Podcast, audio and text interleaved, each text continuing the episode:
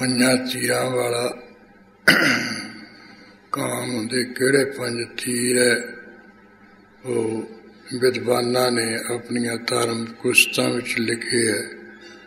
ਮੋਹਨ, ਤਾਪਨ, ਬਸੀ, ਕਰਨ, ਉਦਮਾਤਨ, ਉਤਮਾਦਨ ਉਚਾਟ ਪੰਜ ਤੀਰ ਮਨ ਮਥਨ ਕੇ ਗਏ ਬਿਰੋ ਤਨ ਕਾਟ। ਵੀ ਕਾਮ ਦੇ ਪੰਜ ਤੀਰ ਇੱਕ ਤਾਂ ਮੋਹਨ ਜਦੋਂ ਕੋਈ ਕਾਮ ਦੀ ਬਹੁਲਤਾ ਹੋਊਗੀ, ਉੱਥੇ ਮਨ ਮੋਇਆ ਜਾਂਦਾ ਹੈ। ਭਾਵੇਂ ਕੋਈ ਉਸ ਸੋਹਣਾ ਸੁਨੱਖਾ ਨਾ ਵੀ ਹੋਵੇ, ਤਾਂ ਵੀ ਉਹਦੇ ਤੇ ਮਨ ਬਹੁਤ ਲਟੂ ਹੋ ਜਾਏਗਾ, ਉਹਦੇ ਪ੍ਰਭਾਵ ਕਰਕੇ। ਦੂਜਾ ਜਦੋਂ ਤੀਰ ਦਾ ਵੀ ਵੱਜੂਗਾ ਉਹ ਮਨੁੱਖ ਦਾ ਮਨ ਤਪ ਜਾਊਗਾ, ਔਖਾ ਹੋ ਜਾਊਗਾ। ਤੀਜਾ ਵੀ ਉਹ ਬਸ ਕਰ ਲੈਂਦਾ ਕੰਟਰੋਲ ਵਿੱਚ ਕਰ ਲੈਂਦਾ, ਅਧੀਨ ਕਰ ਲੈਂਦਾ, ਇਹ ਤੀਜਾ ਤੀਰ ਹੈ ਦਾ ਮਨੁੱਖ ਫਿਰ ਉਹਦੇ ਅਧੀਨ ਹੋ ਜਾਂਦਾ ਹੈ। ਫਿਰ ਉਦਮਾਤਨ, ਫਿਰ ਮਨੁੱਖ ਕਮਲਾ ਹੋ ਜਾਂਦਾ ਹੈ। ਉਹਨੂੰ ਕੋਈ ਸੋਝੀ ਸਮਝ ਨਹੀਂ ਰਹਿੰਦੀ, ਜਦੋਂ ਇਹ ਚੌਥਾ ਤੀਰ ਹੈ, ਸਦਾਈ ਹੋ ਜਾਂਦਾ ਹੈ। ਕੁਝ ਨਹੀਂ ਵੇਖਦਾ, ਕੋਈ ਨਹੀਂ ਦੇਖਦਾ। ਪੰਜਵਾਂ ਤੀਰ ਹੈ ਇਹਦਾ। ਉਤ ਚਾਟ ਵੀ ਤੜਫ ਨਹੀਂ ਲਾ ਦਿੰਦਾ। ਹੈ ਇਹ ਮੈਂ ਤੀਰ ਵਰ ਜਾਣ, ਬਸ ਫਿਰ ਮਨੁੱਖ ਉਹਦੀ ਬੁਰੀ ਹਾਲਤ ਹੋ ਜਾਂਦੀ ਹੈ।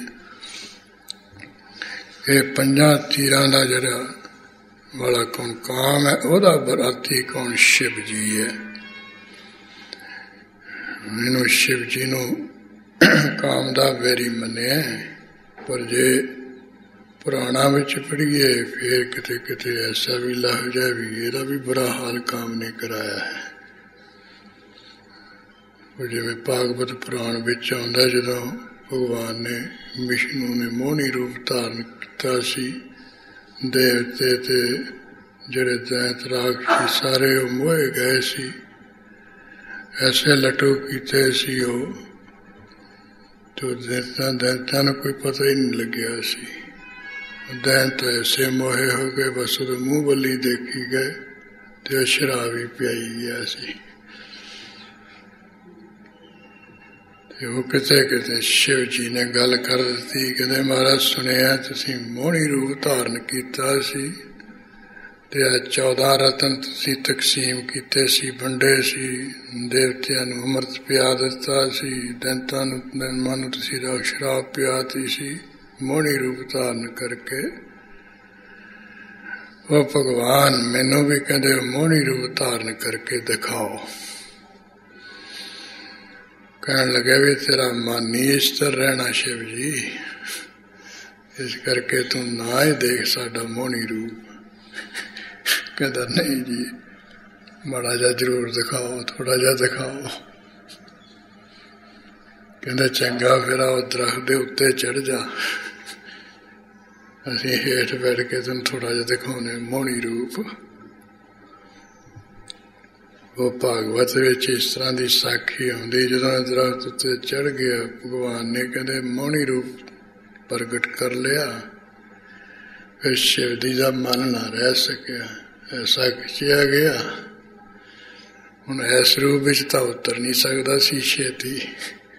ਕਹਿੰਦੇ, ਸ਼ਿਵ ਜੀ ਨੇ ਫਿਰ ਆਪਣਾ ਸਰੂਪ ਬਦਲ ਗਿਆ, ਸੀ ਬਦਲਿਆ, ਬਾਂਦਰ ਬਣ ਗਿਆ। ਬਾਂਦਰ ਬਣ ਕੇ ਕਹਿੰਦੇ, ਫਟਾਫਟ ਹੇਠਾਂ ਨੂੰ ਉਤਰਨ ਲੱਗਿਆ। ਫੇਰ ਵੀ ਕਹਿੰਦੇ, ਆਉਂਦੇ ਆਉਂਦੇ ਵਿੱਚ ਬਿੰਦ ਪਾਤ ਹੋ ਗਿਆ ਰਸਤੇ ਵਿੱਚ ਇਹਦਾ। ਤੇ ਉਹ ਚੁੱਕ ਕੇ ਕਹਿੰਦੇ, ਉਹ ਅੰਜਨੀ ਨੇ ਪਾਸਾ ਵੀ ਤੈਨੂੰ ਗੁਰਮੰਤਰ ਦਿਨੇ ਉਥੋਂ ਹਨੂਮਾਨ ਪੈਦਾ ਹੋ ਗਿਆ। ਇਹ ਇਹ ਸਾਖੀਆਂ। ਉਹ ਅਸ ਲਿਬੜੇ ਤੇ ਬੜੇ ਜੇ ਸੀ, ਕਹਿੰਦੇ ਉਹ ਕੋਹੇ 'ਚ ਬੜੇ। ਉਥੋਂ ਗੋਲ ਖੋਣੀ ਪੈਦਾ ਇਹੋ ਜਿਹੀਆਂ ਅਜੀਬ ਤਰ੍ਹਾਂ ਦੀਆਂ ਸਾਖੀਆਂ ਜਾਨੀਆਂ ਸ਼ਿਵ ਭਗਵਾਨ ਦੀਆਂ ਆਉਂਦੀਆਂ ਵੀ ਜਦੋਂ ਇਹ ਅਧੀਨ ਹੋਇਆ ਸੀ। ਜਦੋਂ ਹੇਠਾਂ ਆਇਆ ਤਾਂ ਦੇਖਿਆ ਭਗਵਾਨ ਵਿਸ਼ਨੂੰ ਜੀ ਬੈਠੇ, ਬਹੁਤ ਸ਼ਰਮਸ਼ਾਰ ਜਾ ਹੋਇਆ। ਇਸ ਤਰ੍ਹਾਂ ਜਾਨੀ ਲਿਖਿਆ ਵੀ ਕਾਮ ਦਾ ਬੈਰੀ ਹੈ ਪਰ ਉਹਦੇ ਕਾਮ ਦੇ ਅਧੀਨ ਹੋ ਗਿਆ ਸੀ, ਬਾਂਦਰ ਬਣ ਕੇ ਹੇਠਾਂ ਗਿਆ ਸੀ, ਬਿਨ ਪਾਤ ਹੋ ਗਿਆ। ਹਨੂਮਾਨ ਤੇ ਗੋਰਖ ਵਰਕੇ ਇਹਦੀ ਪਦਾਇਸ਼ ਹੈ ਉਸ ਬਿੰਦ ਦੀ। ਰੋ ਵਿਚਾਰ। ਰੋ ਪਦ ਦਾ ਜਿਹੜਾ ਇੱਕ ਅੰਗ ਲਈਦਾ ਹੈ, ਇੱਕ ਹਿੱਸਾ, ਕਿਉਂਕਿ ਜੇ ਹੁਣ ਇੱਥੇ ਨਖੇਦੀ ਪਦ ਹੈ, ਜਿੱਥੇ ਵਿਧੀ ਪੱਖ ਆਊਗਾ, ਉੱਥੇ ਆ ਜਾਊਗਾ ਦੂਜਾ। ਇੱਥੇ ਵੀ ਜਿਹੜਾ ਪੰਜਾਂ ਤੀਰਾਂ ਵਾਲਾ ਤੀਰ, ਉਹਦਾ ਬੈਰੀ ਕੌਣ ਹੈ? ਸ਼ਿਵ ਜੀ। ਵੀ ਸ਼ਿਵ ਜੀ ਵੀ ਇਹ ਪਰਮੇਸ਼ਰ ਵਾਹਿਗੁਰੂ ਤੋਂ ਮੈਂ ਤੁਹਾਨੂੰ ਹੱਥ ਜੋੜ ਕੇ ਨਮਸਕਾਰ ਕਰ ਰਿਹਾ ਹੈ